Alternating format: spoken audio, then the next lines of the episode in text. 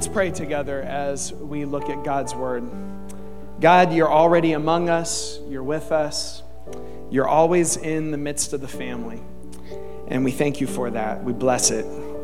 And God, we just pray for more and that you would speak to us. God, that you would speak to our hearts, to our family, to our church, um, as we join you in what you're doing in our region and the nations for your glory. Jesus' name we pray. Amen. Friends, you can turn in your Bibles or in your device, get to Matthew 3, chapter 3, verses 1 through 12, an account about John the Baptist. If you're visiting today and you don't know who I am, I'm Joel. I'm the lead pastor here at the Tab, and thank you for joining us today. It means a lot to us uh, that you would choose uh, to spend this time on this snowy Sunday morning with us. So thank you so much. Um, I, I do hope that this season of fasting that we're in has been a blessing for you. Um, I don't think it's any mistake, you know, that two Sundays, if you were here uh, two Sundays ago, that we encountered the Lord like we did on the first day of our fast. I think one thing that we've learned over the years is that uh, one thing fasting does in a church and in a community is it shakes. I will often use that language, and uh, it will shake things up.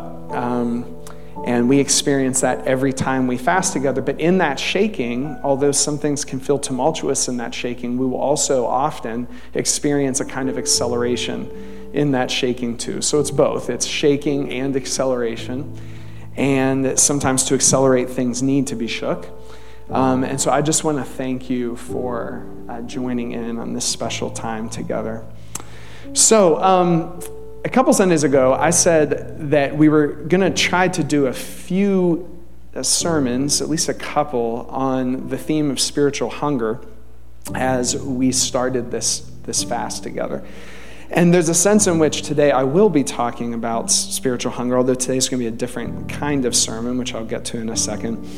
Um, but I wanted to let you know because of the way God visited us two weeks ago, and then Steve had a message on his heart for you last week. I got to listen in on the podcast to his message. Um, and then, then today we're going to look at John the Baptist.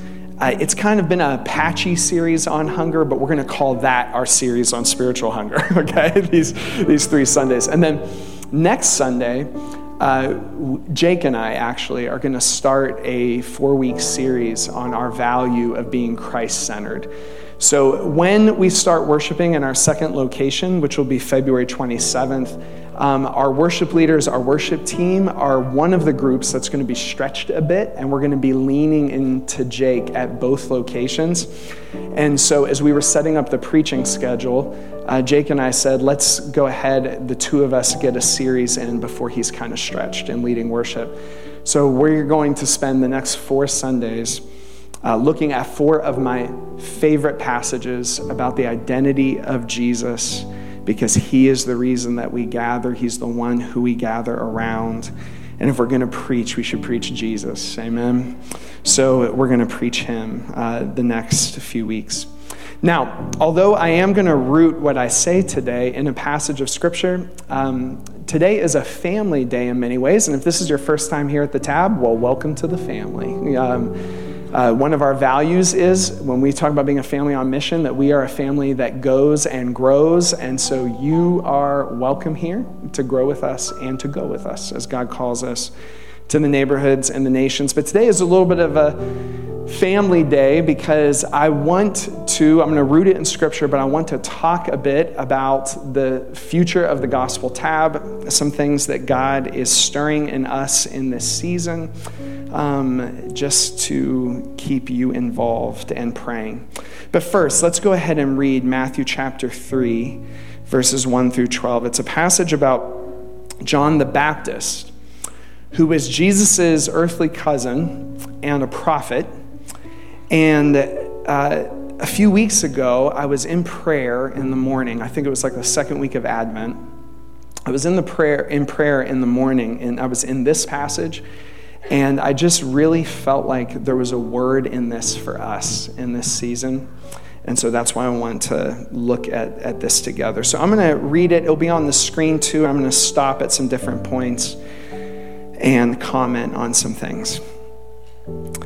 It says, In those days, John the Baptist came preaching in the wilderness of Judea and saying, Repent, for the kingdom of heaven has come near. This is he who was spoken of through the prophet Isaiah, a voice of one calling in the wilderness, Prepare the way for the Lord, make straight paths for him. Now, Isaiah, who was a prophet himself, and that's where this is quoted from, Isaiah was a prophet hundreds of years before John the Baptist was alive, prophesied about a prophet who would come and said that there would be a prophet in the wilderness who would prepare God's people, the nation of Israel, uh, for the coming of the Messiah, that there would be a voice of one calling in the wilderness. Um, now, the way John does this, as you're going to see, is by embodying the message that God has given him. And whether it's a prophet in the Old Testament kind of variety or a prophet in the New Testament variety, this very much comes along with the prophetic gift. This might be helpful in you understanding how God works in certain people who are prophetically gifted. And we have no reason to believe that God isn't working prophetically today, that there aren't people today who aren't operating in prophetic gifts. And that's something that we experience here at the Gospel Tab all the time uh, together. But one mark of the prophetic in a person can be that that person will physically embody the message that God has given to them. There's a physicality to the prophetic. Uh, God will often use a prophet's body and mouth and hands and feet to demonstrate something that he is trying to speak. And this is true even in our life here at the Gospel Tab. You may notice there's some people in our midst who have a very physical way of worshiping, a very physical way of being. Not all the time, but many times those people are prophetically gifted, and that's a very biblical thing. You see it both in the Old Testament and the New Testament. So, this is what's happening with John. Um, he's ending up in the wilderness with this prophetic gift. I just want to point out here he's, he's outside of the establishment of both the king, King Herod, the center of kind of political power in Israel, and he's outside the, the religious establishment, establishment of the temple. So John isn't preaching in the middle of the temple or in the middle of King Herod's court. He's going out to the wilderness and saying, Hey, out here, I have something to say. Outside of all of that, I have something to say about what God is doing. And this is also something about the prophetic that sometimes the prophetic does not fit inside of our neat systems. Sometimes it doesn't fit inside of our religious systems. Sometimes it doesn't fit inside of our leadership systems. Um, you know how, like, at its best, the United States Constitution was written with the systems of checks and balances so that there was kind of independent power in different places of the US government. Well, that was kind of God's design and how he worked with the prophetic. He would raise up these prophets who weren't part of the political establishment, weren't part of the religious establishment, and they would speak a prophetic word. As a matter of fact, just a word of warning that's true of the day in which we live, and it's true in every age. This age isn't, isn't like different this way. It's a temptation in the prophetic in all ages. But there is a temptation for certain prophetic voices to get compromised by political power. And you should be aware or beware of prophetic voices that are compromised by political power. All throughout the Old Testament, there were prophets who cozied up to the king, and, and they couldn't resist the temptation to tell the king what he wanted to hear, right? But John isn't that kind of prophet. He's a prophet who goes out to the wilderness. He's outside of all of that, unconcerned with it, um, not impressed by it, and he's not trying to impress it, right? Um, he's just out there doing his thing. And this kind of makes some prophets weird, right? But it's what God uses um, to speak, to get people's attention. So let's go ahead and keep reading. Verse 4. Here's some of the weirdness. Brace yourself. Verse 4 John's clothes were made of camel's hair, and he had a leather belt around his waist. He doesn't care about fashion. He's not trying to impress you or anybody else, right? He's out there in the wilderness. His food was locusts and wild honey. People went out to him from Jerusalem and all Judea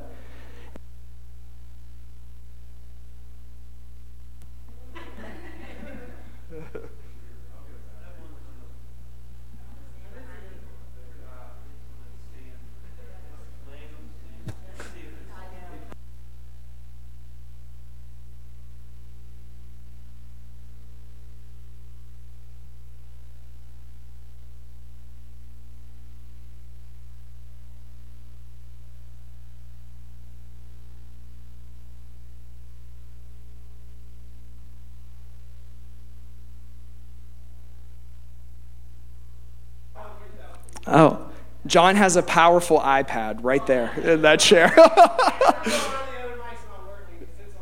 it's okay. We're good. One thing we are not at the Gospel tab is produced. So we're fine. All right. Uh, so he's out there doing his thing. Now, verse 6 confessing their sins, they were baptized by him in the Jordan River. And this is part of that physicality thing. This prophet who is embodying the message that God has given, that and, and, and listen to how it's being embodied. What, part of what John is saying, just not just with his words, but by his being, is that God is doing something out here aside from the religious and political establishment, he's doing something out here. That is Jesus, right? Jesus didn't come from the religious establishment or the political establishment. So John is in his way, not just in his words, but in the way he's delivering the words, is sending a message. But God has given him also this physical sign of water baptism for repentance. Now, John did not make up water baptism, it was practiced by the Jewish people. It's just that very typically it would have been practiced in the temple or the synagogue. John is doing something different, and he is practicing a baptism of water, an outward sign of inward repentance out in the wilderness, and people are going out there to see him. It's like, hey, God's doing something outside of all of this.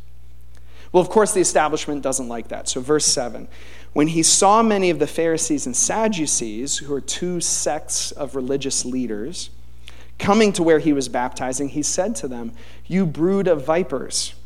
That's a greeting. Who warned you to flee from the coming wrath? Produce fruit in keeping with repentance. This is John's message repentance, which is a turning. Turn from what you know to Jesus. That's John's message. Turn from whatever you know to Jesus. Produce fruit in keeping with repentance. And do not think you can say to yourselves, We have Abraham as our father. He's saying your religious tradition isn't going to save you in this age where God is working. He goes on, I tell you that out of these stones, God can raise up children for Abraham. The axe is already at the root of the trees, and every tree that does not produce good fruit will be cut down and thrown into the fire. Verse 11 I baptize you with water for repentance. This is a physical prophetic sign. Every baptism in water is a prophetic sign of something that God is doing. We embody a word from God, right, in baptism that He has saved us, that we have repented. But then he goes on to say, after, one, after me comes one who is more powerful than I, whose sandals I am not worthy to carry and he will baptize you with the Holy Spirit and fire. So, John here is not just teaching one baptism, but two. He's saying there's a baptism in water for repentance. And by the way, that's one that we can easily enough participate in. We can fill up the tank and dunk you any Sunday you want. All right? And we have many times here at the gospel tab, right? That's something we can do. But he's saying there's a baptism of fire that only Jesus can do a being immersed in God's presence, a being immersed in the fire of God that only Jesus can give. And so John is saying, I'm doing one kind of baptism, but there's another one coming, and it's coming at the hands of one who is infinitely greater than me. And in verse 12, his winnowing fork is in his hand, and he will clear his threshing floor, gathering his wheat into the barn and burning up the chaff with unquenchable fire. The picture here is of a farmer that has brought in the harvest and has a fork, a big fork, to separate the wheat from the weeds, right? And he's saying that this quality of separation will actually follow the presence of Jesus. Friends, do you realize this? That Jesus Jesus' presence, wherever he goes, wherever he went back then, wherever he shows up today by his Spirit, fundamentally has a quality of judgment associated with it. And here's why it's because everybody has to decide what they're going to do with Jesus, right? Every time Jesus came to a town, that town had to decide if they were going to accept or reject him. Everywhere he went, there was judgment, right? The chaff was being separated from the wheat. He's saying this one will have a winnowing fork in his hand. Just by his presence, he will separate what is true from what is false, what is real from what is not real. He will separate all of this. And friends, it's still true when Jesus shows up by his Spirit. You know, Jesus has ascended to the Father. We're waiting for his return, but he has sent his Spirit. And when Jesus' own Spirit shows up in an environment, there still is that same quality of separation. You see it at the day of Pentecost in Acts chapter 2. Some of the crowd is down for what is happening, some of the crowd is not. And this happens every time Jesus shows up in a room. Just look at the history of American revival. You cannot find a revival that did not cause separation between relationships, separation between friends, separation between parents and their kids, separation between spouses. Jesus's, Jesus's presence is like a winnowing fork that will separate, right? And all along the way, people are either leaning in, it might be confused or discomforted or upset, but they're either leaning in or they're leaning away. Jesus' presence just does that, right? And so John is saying, as Jesus comes, this quality is going to follow him. As he comes with this baptism of fire, that there will be a separation that happens. Um, we need to know that because there is a cost in singing a song like Holy Spirit, you are welcome here, right? Um, to ask Jesus' Spirit to show up in a room always comes with a cost, and it's the cost of his judgment. It's the cost of, I do prefer this, thank you. It's the cost of his judgment, it's the cost of his separation. Um, it just can't be avoided. Now, I'm going to come back to this passage in just a little bit because I think it's incredibly relevant for what God is doing among us today. But just for a minute here, can we have a family conversation about the gospel tab and some things that are on my heart? Back in the fall, I preached a series on three words that I felt like God was giving us in this season that I feel like are very much still alive. And there's a prophetic history to these words, a series of events and dreams and discernment as a community that we just felt like God was speaking to us in a certain kind of way. And these three words had to do with multiplication, regionalization, and generational transfer. First of all, multiplication being just how God has called us to cooperate with Him in uh, reproducing life. And obviously, that happens biologically, but it is how God has worked spiritual life into the church as well that we multiply, that the fundamental orientation of God's people should not be just to collect and conserve and protect, but to multiply um, to give away new life to neighborhoods and communities, to give ourselves away radically, and to believe that God always provides when we join Him in that work. And so for us, over the years, that has looked like the multiplication of leaders and ministries, more recently, church plants. We know that God has called us to that. Secondly, regionalization. I think as we look back over the last 15 years, we can identify that God has done something in Aliquippa. And the gospel tab has been part of that story, but not the only uh, person in that story. There's been a lot of people who have nothing to do with the Gospel Tab who have been part of that story as well, other churches and leaders and ministries.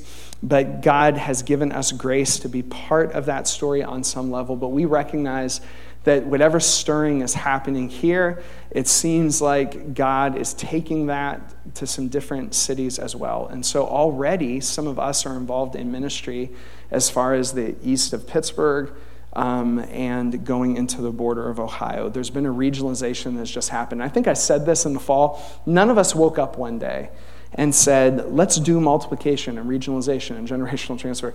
I think we're just finding language for what God is already doing among us and trying to describe it and trying to partner with it and trying to submit to it. And the last word was generational transfer. Um, part of multiplication is generational transfer. And all across our little movement, not just the gospel tab, but also the network that we're a part of, the ministries that we're connected to, I see this generational transfer happening.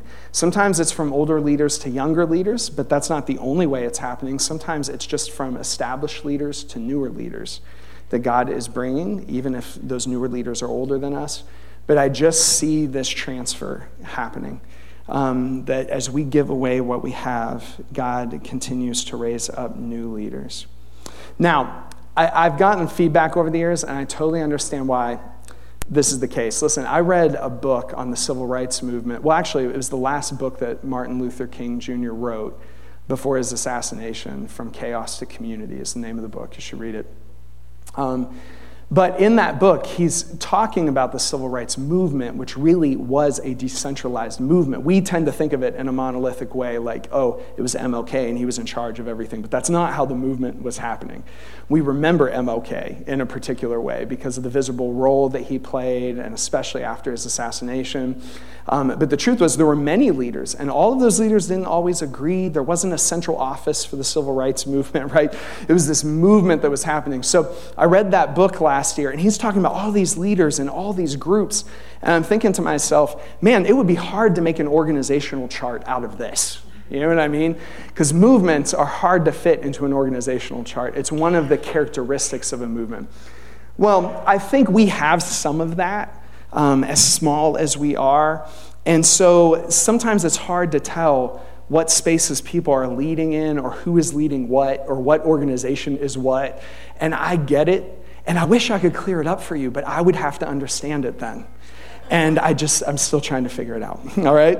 Um, but I think what we've seen is just the multiplication of this life, you know, that's happened. And oftentimes I feel like I'm trying to catch up to it and trying to understand it. It's a weird thing to be in the middle of something and trying to understand what's happening because I think we really have a sense that this has happened as God has led us. Nonetheless, can I just define some things for you before we go any further so you have at least a chance of understanding what I'm talking about? Can we do that? Okay. So, first of all, where you are sitting now is a church called the Gospel Tabernacle. So, let's start as basic as we can. I have a logo up there. Can we throw that logo up? I'm giving you guys visualizations today. Can we put that logo up on the screen? There, the Gospel Tabernacle, that's where you are. Now, here's how the leadership structure works at the Gospel Tabernacle. Our our 105 year old church this year. We turn 105 this year. Um, our, the Gospel Tabernacle ultimately is led by what we call the leadership team.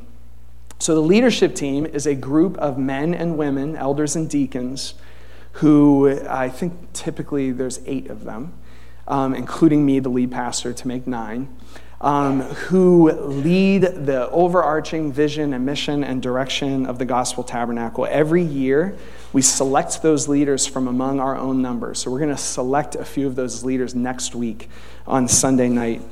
Um, I want you to know I've been on staff now going on like 15 years, and we have just always had a really good group of leaders. Um, different people, they rotate on and off but we've just had such a, a great group. Um, normally, among that group of leaders, they will select a lead elder um, who plays a role with me as the lead pastor in connecting uh, what God is doing among the church's staff, which I'll say more about in a little bit, to what God is doing in the life of the church and um, you know, the people who are part of the gospel tabernacle. Um, recently, the leadership team has asked Michael Witterman to serve as our lead elder in this upcoming season, and that's going to be important for some of the things that I'm going to be telling you. Can we just thank Michael? We love you. And so he'll be serving in that role. He's going to be closing the service here today. Now, that's the leadership team, but we also have a pastoral staff. And our pastoral staff is made up of men and women who are employed by the church to function in certain ministry functions. Right now, there are seven of us on staff at the church. Um, but for some reasons that uh, I'll get to in a second, the Gospel Tab is set up very differently. We are not program heavy, and we are not set up just to run programs for ourselves. Uh, we're set up for mission. So, in some ways, even though we have seven staff members here at the church, um, it means that uh, we, we can do a lot with less staff. So, we actually only have one full time staff member. There's seven of us, but there's only one full time staff member, and it's Steve Rossi. Steve, you want to raise your hand?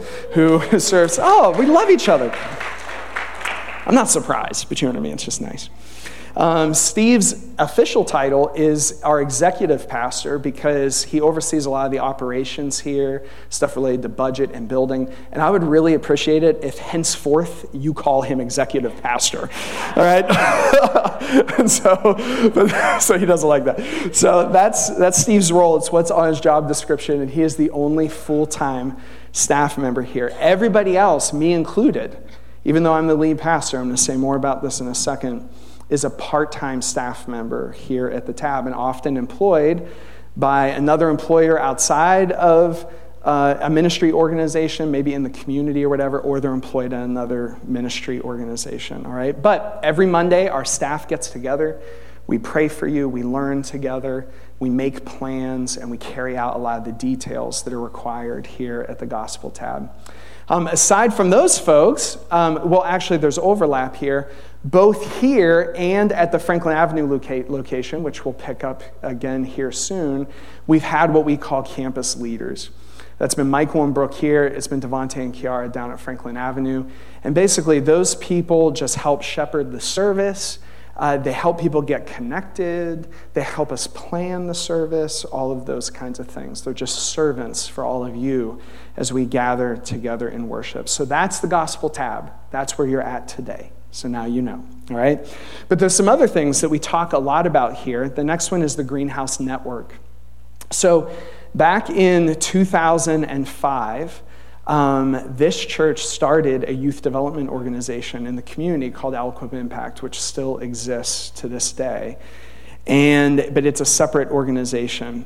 And over the years, that organization was in partnership with another organization in our community called Uncommon Grounds Cafe. And I see Herb and crew are back there today. And let me tell you a cool story. When I was in college, there were leaders from Uncommon Grounds Cafe, which was really leading the way in engaging Franklin Avenue in our community for the mission of Jesus. Uh, they were coming here and saying things I had never heard people have the guts to say to our church, right? And there was just a prophetic voice in that. It was a voice in the wilderness that was like, hey, you know God's doing something out here, right? Not just in here, but out here, right? And so Uncommon Grounds Cafe just affected us. And that was before I was even on staff here. But as Uncommon Grounds Cafe, Aliquippa Impact, and then some other organizations, businesses as mission, nonprofit organizations started to get birthed over the years. In 2018, we said, hey, this is something, like something's happening, let's call it something. And we decided to call it the Greenhouse Network. Uh, the Greenhouse Network is a decentralized, released family on mission made up of uh, about 30 missional outposts. Missional outposts are nonprofit organizations, businesses as mission, house churches, which we call missional communities, or church plants. And they extend from now east of Pittsburgh into Ohio, right? So every week, literally thousands of people are being reached by that network, most of whom will not come through the gospel tab but we are uh, essentially connected to that network. So that's network. I co-direct that network with Brandy Pupi, who's sitting right here. All right. So um, when we created the network, we said, oh, we could use an organization that could help support that network and its leaders. And so we started a new nonprofit organization called the Greenhouse Lab, which is on Franklin Avenue um, on the corner of Spring Street and Franklin Avenue. In Savannah, I think I have a, a logo for that too, so that you can imprint this on your mind. Here's the Greenhouse Lab. The Greenhouse Lab is serving leaders and organizations. Um, providing them with a bunch of support as they serve Jesus on mission, but it's also helping our neighbors, some of our neighbors experiencing poverty, start businesses of their own.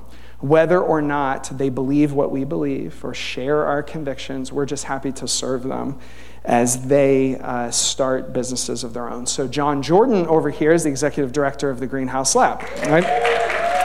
And, and case in point, John is on staff here at the church. He has been for a long time. He's a pastor here, but he, he serves at the Greenhouse Lab as the executive director. Okay, is this helpful for you guys if you've been confused about all this? Uh, praise God. Okay, now, Here's something else. I didn't try to put an organizational chart because it would just look so messy. You know what I mean? But maybe we'll get there someday. It's not how my mind works. Next, This church is part of a larger family of churches called the Christian and Missionary Alliance. And we are part of a geographical district called the Western Pennsylvania District. Savannah, you got it. Perfect. The Western Pennsylvania District of the Christian and Missionary Alliance. Uh, there's about 150 churches in our district. There's a number of those churches that were planted out of a revival that happened in Pittsburgh in the early 1900s. We are one of those churches. Um, many churches in our district are uh, 100 years old or something like that. Um, but in our district, we have a district superintendent. His name is Dave Noggle. He's been here before. He helped us celebrate our 100th anniversary. And Dave is a leader for our district that serves our churches in following Jesus on mission. Now, within our district, there's an initiative called Multiply WPA, which is our next logo. And I am leading this initiative now in Western Pennsylvania uh, as um, the church multiplication director for our district. So here's something you should know. I'm on staff with the district, and I think we've said this before, but that, that's where I'm on staff, is uh, with the Western Pennsylvania District of the Christian Missionary Alliance. And we're helping to plant churches, set up systems for multiplication in partnership with the network. And one of our church planters, Wes and Sarah Sherry, are sitting here in the back row today. We love you guys. Love you guys. They are planting in East McKeesport, and I'm so glad that you guys are with us today. And how all of this connects, this is the closest thing we have to an to a organizational chart, is we have an engagement pathway here at the Gospel tab. Um, I'm not going to go through all of it, but it takes from visitor, okay, so someone's just visiting on a Sunday, through all of these things grounded, which just got announced, the partner class, which just got announced, discipleship opportunities, um, ways to get involved. But here's how the Gospel tab, I think, um, is uh, just really trying to structure ourselves to follow Jesus on mission. This right here is not a closed loop system, meaning that we do not exist just to serve ourselves. We do not exist just to keep the machine going. We don't exist just to get bigger, to collect people and finances and all those kinds of things. Fundamentally, the whole church is structured to launch people into mission. And so you see here in the right hand corner Greenhouse Network, Greenhouse Lab, and then the Christian Missionary Alliance has a global network of people who are serving in all different kinds of nations, proclaiming Jesus. We want to be a place where people can encounter Jesus, grow in His Word, get filled with the Spirit, and launch into the thing that God has called them to. It doesn't mean that everybody's going to start something, but we can all serve something, right? We can all be part of a team. And we are structured in that way. All right, the whole thing is designed for that. Uh, we didn't have this engagement pathway even a year ago, but this has been incredibly clarifying for our staff to know what our job should be and how we can serve you best. And the leadership team has been working on this for a long time. Okay, so that's my little lesson on what, where you're at and what's going on. Does that make sense to everybody? Okay, now here's some particular announcements um, just about some things that are happening. First of all, a few months ago in September, we announced a search for a youth pastor. Um, we just saw that many times our youth ministry had not been adequately resourced um, by uh, leadership and staff and all those things. And so the leadership team of the church carved out some resources in our budget to begin to search for a youth pastor. Now, a few months ago, we had a parent meeting back here in the overflow room, and we were just getting feedback from our parents on what that search should entail and what we should be looking for for a youth pastor. And I said to the parents who gathered there that day, we often don't even fully realize it here at the Gospel tab because we're in relationship with each other, we're engaged in mission. I, we're not perfect by a long shot, but things feel alive. And I think sometimes um, we're not fully in touch with how drastically the landscape of the American church is changing all around us. So, for instance, I don't know if this statistic is holding true, but there was a research group that said that during the pandemic, a full 40% of people who attend Bible believing churches stopped attending church permanently. All right? So, 40%. So, they are predicting mass closures of churches in this next season. As a matter of fact, right now, what is happening, you can read about in the news, are mass resignations of pastors.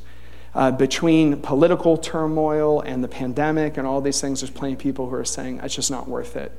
Um, and they're stepping out of their positions. Like hundreds and thousands of people are just stepping out of their positions. I don't feel any of that reality here at the tab. You know what I mean? because God has just been at work among us. I don't think it's because we're special or unique or anything like that. I, I do think we've been a group of people that's really tried to hear Jesus. And when you hear Jesus, he'll lead you through this stuff, right? And somehow he's leading us through this stuff. Um, but I told the parents, I said, I don't think there's just a stack of youth pastor resumes out there of people who are just waiting to be our youth pastor. Not to mention, we aren't a typical church that's going to have a traditional youth group. Uh, we want to train and release people for mission, so we would need to find somebody who could understand that.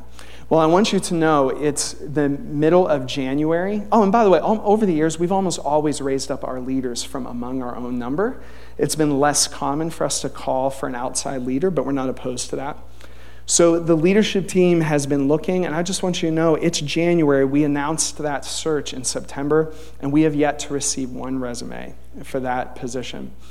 And here's how I interpret that. First of all, and I said this to the parents in the meeting, um, I, I said we might get candidates and we might pursue them. If we don't, I think it's going to open up the conversation about what our youth ministry needs to look like in uh, you know, coming years. And I'm telling you right now, I don't have the answers to that question. Nothing ends up being conventional here at the Gospel Tab. So we'll just see what God does. Um, but I'm telling you this so that you can pray with us. Um, that God would raise up leaders and resources for our youth. It's an important thing, right? And we want to make sure that we're making the right investments in our youth and children. And so please just be in prayer for us in that. We're going to continue searching. Um, but at some point here, we're probably going to need to start creating, you know, and thinking about what this could look like for us. So that's an update on the youth pastor. You've already heard that another big thing that's happening is we're launching the Franklin Avenue campus again. This is not the first time we've done it. We held that worship service for a year and a half during a pandemic, and it actually went really, really well.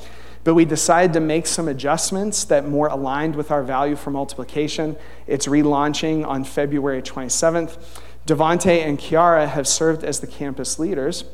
But God has been doing some things in Devonte's life. And Devonte, I want to ask you to come up here. Um, how many of you love Devonte?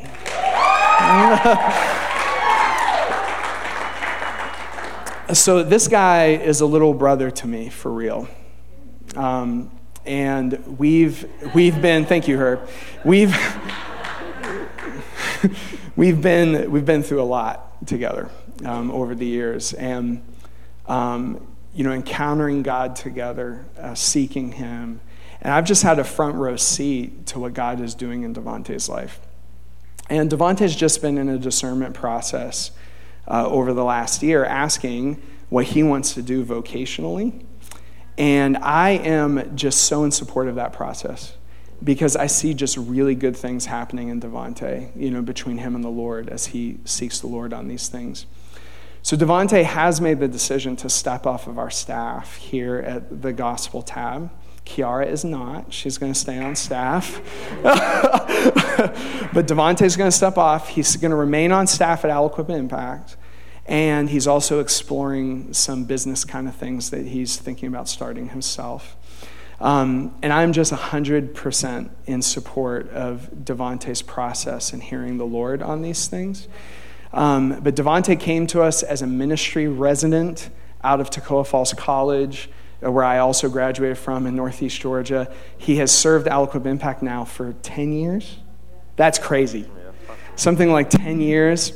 Um, and he has just served you all faithfully here at the Gospel Tab. You're still going to see him around. He's still going to be at service.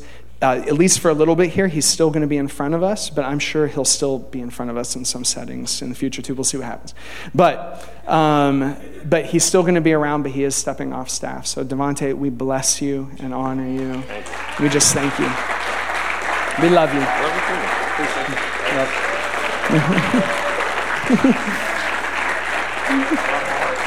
you Can we just extend our hands to Devonte? God, we just pray your richest blessing over this next season of Devonte's life. He's still part of our family on mission. And so, God, as you lead him at Aliquippa Impact, as you lead him vocationally, as you lead him in stuff that he's dreaming of, I just pray that this would be a season of refining, of speaking, of clarity. God, we just thank you for the way that he has served us on staff here at the church. Um, he uh, has served with um, cheerfulness. Uh, he has served with joy. Um, and he brought Kiara to us. So before he stepped off staff, he brought a new staff member to the church. And so, God, we just thank you for all of that. And we bless him in this next season. In Jesus' name, amen. Love you. All right. So we want to update you on that. Um, here's another thing. Um, Okay. So here's something I also want to, to fill you in on, and uh, this is a big one. I want you to know, and I'm going to have a lot to say about it um, here, and we are going to go a little late today, but not too late. Um, I want you to know uh, that I have requested a transition plan from the district and the leadership team um, both our denominational district and the leadership team here at the TAB to transition out of this lead pastor role. Um, I want to explain to you what that means. Now, here's the risk that I'm taking today in telling you this. Um, it is really early in the process. So I first started processing this with the church's leadership team in July. Um, and we've been sitting on it, praying about it, meeting with our district leaders, and even still, we don't have a lot of answers. The risk in bringing you in at this stage of the game is that it's not always the, it, it doesn't always feel very reassuring when your leaders don't have specific answers on things. And I understand that, and I realize it may cause some anxiety. Um, but I felt like that risk was worth it to bring you in early on the process. Uh, because in an environment where trust is high, an environment where mutual submission is the norm in leadership, it means that we can do things together. And that's why I'm bringing you in on this, so that we can do it together, so that we can hear God's voice together. Now, I want to say very clearly you may ask, like, you know, why are you doing this, Joel? I want to say with as emphatically as I can that I'm not doing it because anything is wrong. There has been no conflict that has precipitated this. There's been no division between leaders. There's been no backroom discussions that you don't know about. Nothing like that. Um, as a matter of fact, the tab is thriving. Uh, things are going really, really well. And I'll have the opportunity to talk more about this with you in the future, but I carry a really strong conviction in my leadership that the time to pass things on is when they're doing really well. And we often pass things on too late and miss some of what God is doing. And I think if you look at my trajectory, my history in leadership, uh, you'll see that that conviction is there, that the time to pass things on is when things are going really well. Um, I have become convinced, and the leadership team and I have talked about this, that where the tab is at now, it likely needs a new kind of leadership in this next season. Um, can I tell you something about myself? I'm really good at tearing stuff down, and I'm really good at building new things. Those things are in my gifting. Once things are built, I'm not the best at making those things strong and organized and stewarding those things. And this is where we're at at the tab. I do feel at the limits of what I'm good at right now at the tab. And it's because things are so beautifully built. You know, things are so beautifully getting organized. Um, there's people in our church who really carry those gifts, uh, but I'm not one of them. Um, more than that, um, it's just in my calling to be involved in this, this call towards multiplication, and increasingly I'm being pulled um, into the kind of this regional vision for multiplication. Um, and so that's just a reality for me where God is calling me. Also, this, that I've learned this about my gifts over the years, over the last like 15 years or so. That one way God really use, uses my gifts, and I realize this may feel like confusing, but one way that God really uses my gifts is He, he uses me to make space and then to leave room. And so He'll often call me into a place and I'll make space, you know, for leaders, for initiatives, for all this stuff. And that's something God has gifted me to do. Um, but oftentimes, it's when I pull out of that space and now there's room left that the really, really good stuff happens. And if you want to see an example of that, look at Aliquippa Impact. I stepped out of, I started that organization, stepped out of the executive director role in 2009. There's been two executive directors since I was there, Steve and then Brandy, and uh, the organization has thrived. Um, the organization has grown. The organization is reaching more kids, not less. Um, I think it's how God uses me to make room and, and to create space and then to make room. So it's just my understanding of what God has put on my life. Now, some questions. Um, you may ask, well, like, what is the timeline? Yeah, we aren't sure. And, and that's what I mean. I don't have a ton of answers for you on these specifics. Um, there are some things I know. I told the leadership team of the church there's some projects, about six or seven projects, that I'm not going to leave mid project. One of those projects is relaunching the Franklin Avenue campus.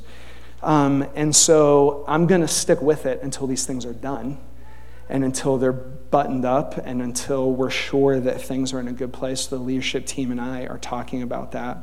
Also, it may very well be that I play a role in mentoring leaders in this transition, mentoring leaders in the future. So there's just so much we don't know that I really can't speak to you exactly about what the timeline is. But just to clarify, I'm not resigning in front of you today.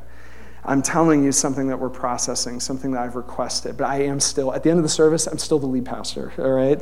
Um, but uh, I do want you to know that these conversations are happening. You may ask, well, how will a next lead pastor get selected? That's a great question. Um, we are part of an association of churches, the Christian Missionary Alliance, that has a really solid process and collective wisdom of discernment surrounding these kinds of transitions. So, in, in our church, as a member of the Christian Missionary Alliance, the way our a new lead pastor gets selected is when three things happen. Uh, number one, the leadership team calls a new lead pastor, all right?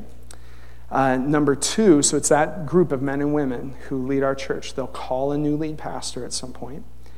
Uh, secondly, our district superintendent, who has authority in our district, will appoint that new leader. So that's the second thing that has to happen as he appoints. And then thirdly, whoever that person is, they have to feel a call to this, right? If those three things come into alignment, then we're able to say, okay, we think this is the direction that God is leading us into. You may ask, do you know who the next pastor is? No, we sure don't. And I mean that. Um, I think both for the staff and the leadership team, our hands are really open at this point. Uh, there may be external candidates who end up putting their name in. Uh, there may be people already in our midst who end up putting their name in. There's no way that I could predict that. Um, you may ask, how is this whole transition going to get planned? Like, what are the steps going to be? Um, well, this is what we're working on right now, and there's a lot of details that aren't put together yet, but the leadership team has been meeting for months and figuring out what a healthy transition could look like our denominational district, the leaders there are, are providing input and insight. They're bringing a lot of wisdom to those discussions. And, friends, this should really encourage you. But just even in the last few weeks, just some really great voices have come around us. Um, people who have been in transitions, people who have done this in other places. Basically, I feel like people are rooting for the gospel tab right now. And people are coming around us and saying, if you need a conversation, if you need consulting. If you need whatever, we're here to help you process through that. And so I just feel really good about that. And I would say God's bringing voices around us who really like get it, who get us and understand, you know, how in some ways we're different. So I feel really encouraged by that. Um, you may ask, like, how will you stay in the loop and know what's happening? Um, well, there's going to be a number of things that happen. First of all, this sermon today is really important And not everybody is here today, obviously. So, can I ask you for a favor? When people come to you and ask you questions in the next few weeks, like, what's going on? What did Joel say? Can you tell them to listen to this message on Spotify and on Apple, or not both? You can just pick one, all right? But Spotify or Apple. Um, and that's a good first step. But next week on Sunday night, we're going to have a congregational meeting. We have it every year. And we're going to do our normal stuff, select some new leaders, and we're going to, um, uh, we're going to uh, um, you know, talk about the finances of the church. And I'm excited about this. You guys know how you all took that survey, that peak survey? Uh, Brooke Winterman and John Jordan are going to be presenting the results of that to you. It's very encouraging, the stuff that we were able to learn about our church through that. So we'd love for you to be here next Sunday night at 6, but I'm also just going to sit here and let you ask questions next week. And probably over the next year, uh, we will hold several of these congregational meetings. And I don't care if only five people show up or if 100 people show up, I'll sit in front of you and you can ask whatever question you want. There'll be no dumb questions, all right? Um, I want to be in conversation with you. Um, there are some people who are going to be keeping you updated in this transition. Um, the leadership team, Michael Witterman, uh, will sometimes update you as our lead elder, and also Steve Rossi, who's our executive pastor, will keep you updated. And you may be asking this too, like, Joel, are you going to still be around? The answer is yes. I want you to know that. Um, you know, on sabbatical, I felt so much like deep shifting happening in my soul. I knew that God was birthing some new things through me. And yet, I was also hearing the Lord say to stay rooted. Um, and so I really think that both of those things are happening. I am leaving a position, lead pastor, at some point here. What I'm not leaving is our movement. Um, I'm not leaving the Greenhouse Network. I'm not leaving the Greenhouse Lab. Um, I'm still, as a matter of fact, I'm a leader now in the district of which this church is a part. Um, I don't know what it will all look like because there's no doubt by the time there's a new lead pastor, I will need to be submitted to that next lead pastor and the leadership team about how I relate to the tab. And yet, I believe that God has put us together as a family on mission. So, um, Chelsea and I are moving in the next few months, but we're moving to Franklin Avenue. So, so, case in point, our house is about to go on the market. We're moving back to Franklin Avenue, where Levi was born in 2008. All right? So, we moved away from there in 2009. We're moving back to the row houses on Franklin Avenue. So, I don't feel like we're going anywhere. I feel like this is our tribe. I feel like we are in this movement. Um, but I think this particular role will be better served by someone else. And friends, can we just rejoice for a second that the Gospel Tab is not a place that's lacking in leadership? I mean, come on, you know this. There are so many leaders around here. Our problem here is not going to be like, oh, we need to find leadership. There's lots of leaders in this room, lots of good men and women leading you um, and they're going to lead you well through, through this process as well. Now, um, I want you to know something that even now, a lot of my attention is going to the multiplication of things regionally. Some of you have already felt that. You have felt my attention going to all of these outside things. Uh, that is only going to grow. And you should know that I really feel like in this next season, the best investment of time that I can make here at the Gospel Tab is to invest in key leaders who are going to be leading you in this next season. I have got to find the time to give them everything I have in these next few months. Um, and so my attention is going to get really focused on them. And I want you to know that. What that means is, and you've probably felt this, that Steve Rossi's role increasingly is growing and he's paying more and more attention to all of you. But you should know this. This is a, like his, his title hasn't changed, but he essentially has a new job. And so his title hasn't changed, but he's doing all these things he hasn't done before here at the tab. And I'm working with Steve to give him everything that I have as he steps into this role. But in Steve, you have a leader who loves you, who will be patient with you, who hears the Holy Spirit. You can trust him, right, in this next season. Um, and I know that you will show him grace as he learns a new job. Please, church family, show him grace as he figures out how to do a new job. There are things that Steve does not know how to do that now he will be called upon to do. He will learn them, but he will need space from you, right? He will need grace from you, all right? Um, but he's already serving you so well. We love you, Steve. Yeah.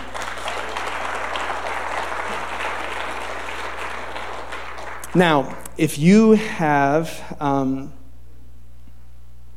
yeah, I'm not going to say much about this, my next little note. Friends, there, there are precious few leaders like me with the giftings that I have multiplication and regional and starting new things and all this stuff. There are few leaders like me who get the privilege of shepherding a group of people. I've been on staff here 15 years in obscurity for the large part. Like, we're not a big deal. You know, I'm not a famous pastor, we're not a famous church. Um, precious few leaders get that gift. And it has forever changed me, and I would wish it on anybody. I would wish this experience on anybody, um, particularly if they are really gifted, particularly if they are charismatic. Nothing will shape them better than this. Um, and I'll have a lot more like reflections on this, but I just want you to know I've just loved doing this. Um, the good days, the bad days, when you're nice, when you're cranky, it just doesn't matter. I've just loved it. I've just loved it. Um, and I've loved being with you in this role, but I'll have plenty more time to talk about that in the future. Hey, what a great time to be fasting. Amen? And to seeking the Lord together. Listen, if you've been here for a long time, there's about 10% of our church that has been here for multiple decades. If you've been here for a long time, well, then you know how faithful God has been to us in 105 years, and you can trust Him in this next season. If you've been part of this season of renewal, particularly in the last 10 years or so, then you know that this renewal has never been about a person, a logo, a personality. It's been about Jesus in our midst, and the rubber might hit the road here, but this is actually what we're all about at the Gospel Tab is Jesus himself in our midst. It's what we value the most. And if you're new, because there's always new people at the tab, I want you to know I think the timing is perfect. I think God has called you here for this season. I would not discount at all how God has linked you to this family for this season. And so do not be afraid because God is going to be at work through this. I'm going to wrap up here in five minutes. Let's get back to the passage. The second week of Advent, I had my Bible open to Matthew 12 and was reading was reading about John the Baptist the voice of one calling in the wilderness, prepare the way for the Lord. And I started to pray in my chair I was like, God, prepare the way for us, prepare the way for us, prepare the way for us. Now, notice how my language changed there from what the passage says. There is a theme in the scriptures of God preparing the way for us. Moses and Israel going through the Red Sea. Joshua, you couldn't have picked a better passage for today, Kiara. Um, generational transfer, all of it is in that passage. Um, there, there is a theme in the scriptures of God preparing the way for us.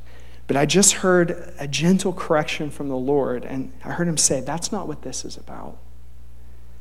No, that's not what John the Baptist was doing. He wasn't preparing the way for a church or a movement or a network or a ministry or a logo or a personality. He was preparing the way for Jesus. And John had an orientation toward Jesus that just could not be shaken.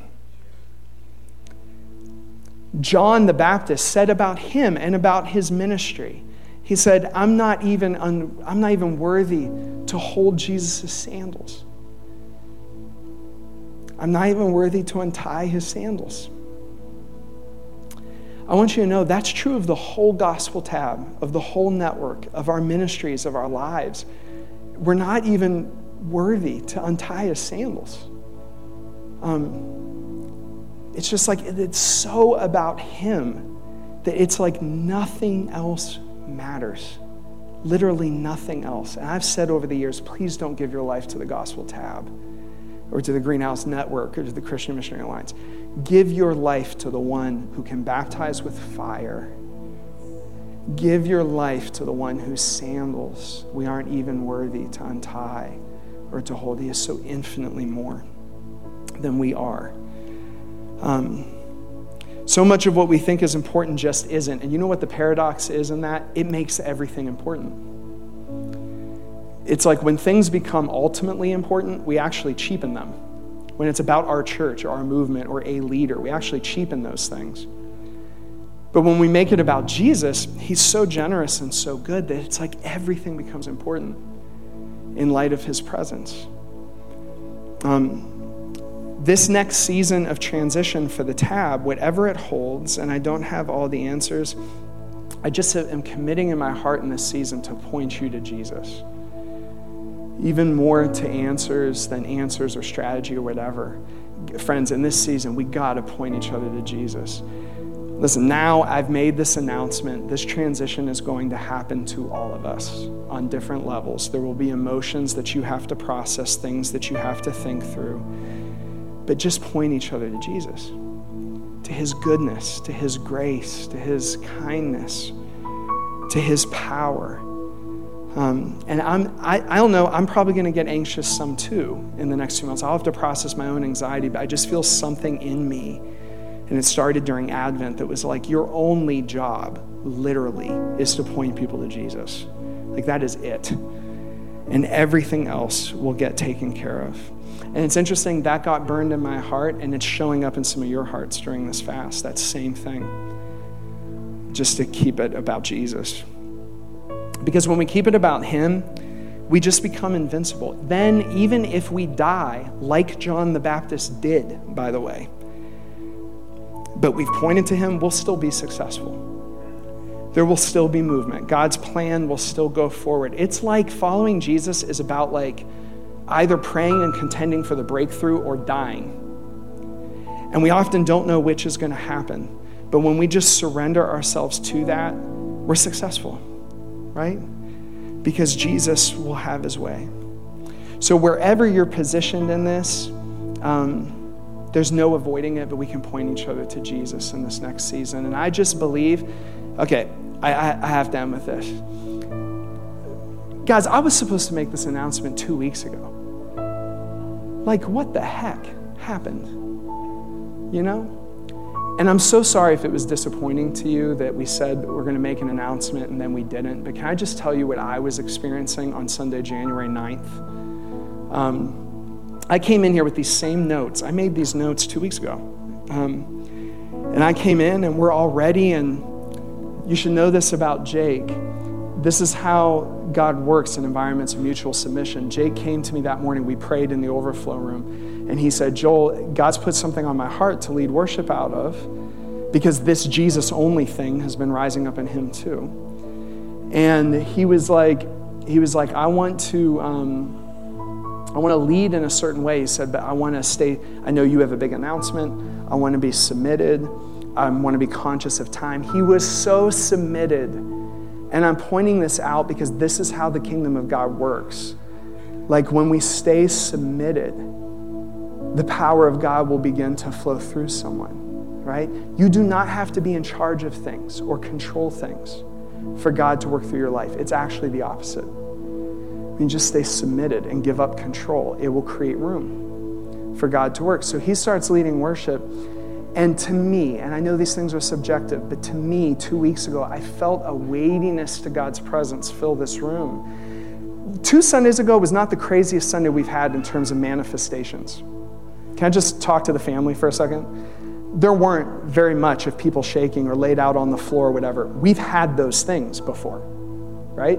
There actually wasn't much of that on Sunday. It was just like this weight that was on us. And years ago, I got a prophetic word. The word was this it was like, Joel, there's going to be times when God visits the group of people you're in, And you're going to have a choice to make to either stand up, and I know Steve said some of this last week, to either stand up like the priests sometimes chose to do in the Old Testament. They would just continue to minister under the weight of God's presence. You're going to have a choice to either stand up or, like sometimes happened to the Old Testament priests, you'll have the choice to lay down. And I just heard the Lord say, lay down. So I got on my face over here.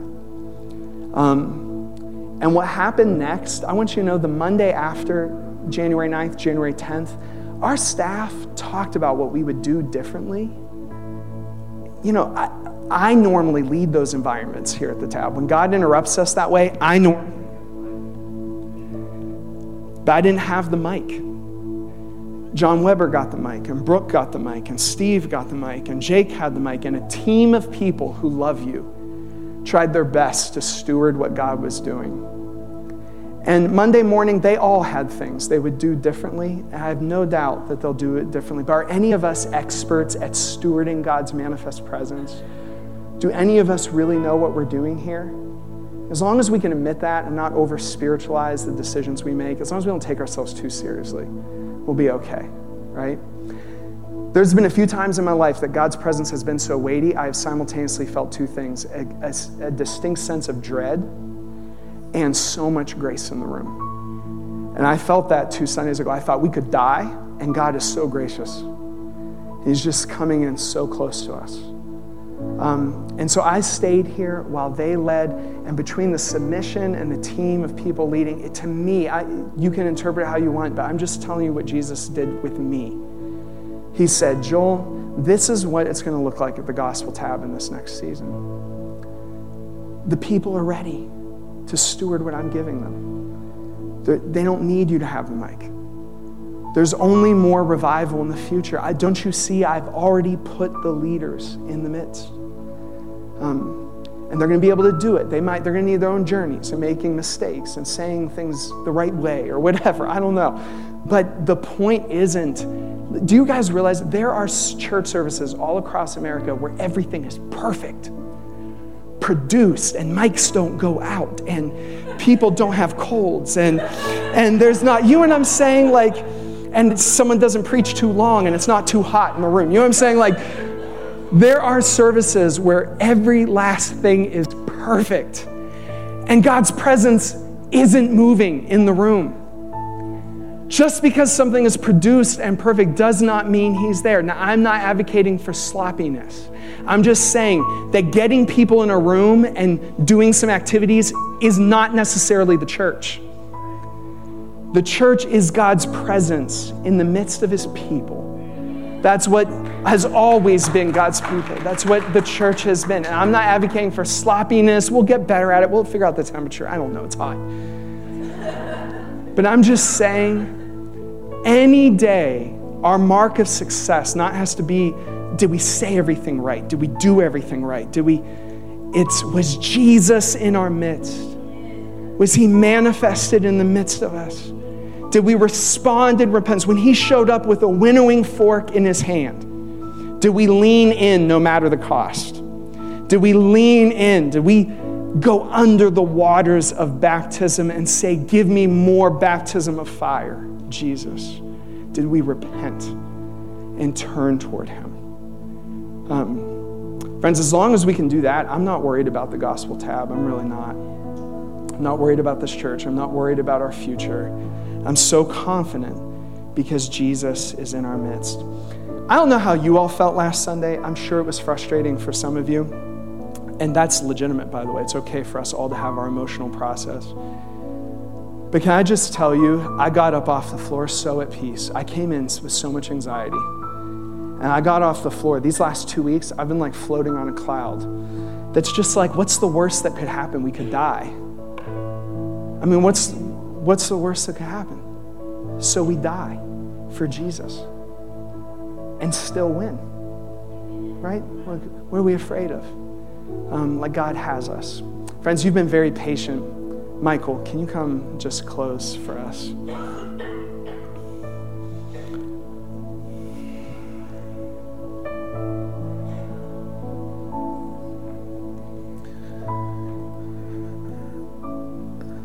when Joel transitioned us um, to his announcement, he said, And here's another thing.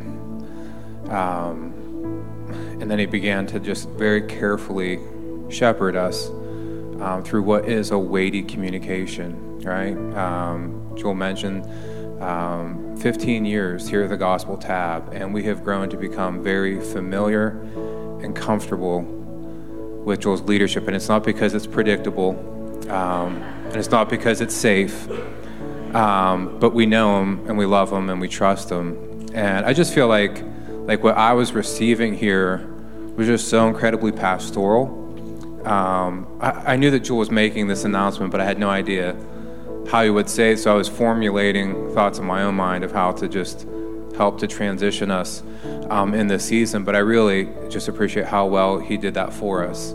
Um, just the way that he loved us and being so gentle and reminding us of God's hand. Um, not just in the life of this church, right? I think about the, the scripture that Kiara chose. There's a delicate and complicated transition that happened um, in that passage that we read together this morning, right? Moses, um, who delivered God's people out of Egypt, right? Dynamic leader. I mean, like, there's there, there aren't many more characters in the Bible that are more familiar to us than Moses. Um, in a place of transition to Joshua, but look at God's hand on his people, right? And here we are all these years later celebrating the ongoing work of God throughout the world. And so, you know, a couple of things I want to do. I know that it's late. Um, I just want to make sure that we honor Joel um, in this season. Um, we bless who Joel is and who he's becoming and what he's done um, and what he'll do. So, in this season of transition, we said we don't know how long this is going to take. Um, let's just continue to bless and honor uh, what Joel has seeded and deposited and nurtured um, in the gospel tab. And we're just looking forward to more of what that'll look like. It's going to be different. Um, but we look forward to what this next season of influence um, in the life of this movement uh, will look like with Joel. And so, yeah, let's just do that um, in your own way, right? In your own time, um, the ways that God leads you. Um, let's just remember to be super intentional to bless and honor um, Joel and Chelsea um, and their family. I, I, had to laugh like when Joel was talking about his transition. Um, when Joel and Chelsea uh, got married, uh, they started their, their marriage together on Franklin Avenue, and they moved all the way to Plan 12, which is about a half mile away. And then they moved literally a stone's throw from there. And now they're moving all the way back down to Franklin Avenue. And so I just hear something in that, right? We see something that's like, well, God, I, feel like there's something about, you know, Joel's rootedness here um, that we can learn from. Um, so the other thing um, that I want to do this morning is I just want to acknowledge the questions and maybe the anxiety that comes with an, an announcement like this. Um, you know, I talked about like this succession between Moses and, and Joshua. It's delicate, um, it's complicated, and we want to create space for you to feel um, whatever you're doing, and we want to come alongside of you in that. So I'm going to ask. Um, those of you who are here this morning, they're on the leadership team. Um, if you could stand um, where you are, uh, Joel referenced just the way that our body is blessed um, with good leadership. And so these folks are a picture of that. I'm going to ask the staff, if you're on staff here, I'm going to ask you to stand up as well. Um, as you have questions in this season, um, these would be great folks to go to with your questions. Joel uh, referenced, you know, if someone isn't here, have them watch um, this service on Facebook or these other platforms that it's available on YouTube and Spotify. Um, but also, these are the folks that you want to ask those questions to. And, and I'll just tell you now, they, they may not have answers to all of your questions, and that's okay. And so we need to create space um, for that. You guys can go ahead and sit down. Um, but yeah, let's, let's make sure that we're asking the right people the right questions and then just creating space for God to move and work um, as He begins to outline the plan uh, for us as a body. Um, and then the last thing, um, we don't know exactly how God is going to resource us um, in this season, but we do have a call to action. Um, we each have a prayer assignment. And so I want to invite you, and I do think the timing of all of this in the season of fasting um, is, is so of God, um, but I want to encourage you to continue to seek God with us and to pray alongside of your leadership team for God to give continued direction uh, for the Gospel Tab. Um, I was with um, a long time member of this church. Um, some of us went to visit her this week. Um, she's someone that I would identif- identify as a saint and a matriarch, but it's not because of the visible leadership roles that she's been in. but it's because of how desperately she has loved and prayed for this church. Um, and of all the things that happened um, in that time that we were together, I, I cried like a baby at times. Um, just as she shared stories of God's faithfulness um, in our church and in this family. But the thing that she kept asking, um, in her limited opportunity to engage us, she said, kept asking, like, how's the church? Are there young people? Are, are new people coming? She just wanted to know, like, what's happening because she has invested her life um, in this move of God. And like it was so interesting to me, and all of the things that we could have talked about, the thing that she kept coming back to, she's 95 years old and she's more lucid and has greater sense of clarity and I think recall than I do. Um, but she was like, I just like I just want to know that God is continuing to hold you.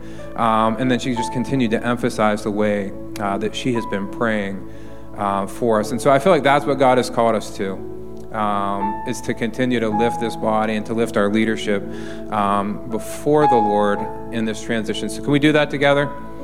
All right, we've had some fun to, uh, together this morning. We've laughed, we've celebrated each other. Joy even said that I'm, you know, expecting to be the lead elder, but that does come with a vote of the congregation. So I don't know that we'll see how it goes next Sunday.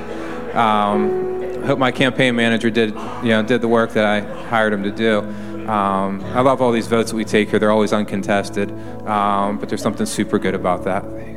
Um, but anyway, I'm going to invite you all to stand. I'm going to invite our prayer ministers to come forward. Um, can I just say thanks for hanging in there with us this morning? Um, if you're hungry or if you have to go to the bathroom, I'm sorry. Um, but we needed to say this, and we needed this to happen this morning in the way that it did. And so, if you want prayer this morning, um, if there's anything, you know, emotional, physical, relational, um, we have folks that are trained uh, to pray and to listen, um, and you'll be blessed because you came. And so, those folks will be up here in the front. Um, but as we go, let me just just pray blessing over us, Father. We trust you. Lord, we just see your hand throughout all of this story. And Lord, so we just lean into a God who is faithful, um, a God who knows the beginning from the end, a God who just continues to demonstrate his gentleness um, and his care and his concern for his people. And so, Lord, we just lean into your everlasting arms this morning. And Lord, we submit ourselves to you. Uh, and we say that we trust you. We trust you in this transition. Lord, we trust you for Joel and Chelsea and their family. Uh, Lord, we trust you for us as a local body. And Lord, we look forward to what this new expression of your church will look like. Lord, we look forward to what this new expression of a family on mission will look like. Lord, I just think about the way that all of these things are coming together. This isn't about the gospel tab. Um, this isn't about the Greenhouse Network. This isn't about the Western Pennsylvania District of the Christian Missionary Alliance. This is about a move of God and about your church everlasting. And so, Lord, we just celebrate the opportunity to be a part of this time and this season in the life of your church. And Father, we just submit ourselves to you. Lord, I just pray you be with our people as we go. Um, Lord, I just pray that your watch care would be over them. Uh, Lord, I pray that you would quiet any questions and anxiety um, in this season. And Lord, that they would just take um, any thought captive and make it obedient to you. And Lord, that they would turn their heart and their attention towards seeking your face um, in this season. So, Lord, we just thank you for what happened here this morning, uh, for the story that's been told, and for the story that will be told. And we pray this in the matchless name of Jesus. Amen.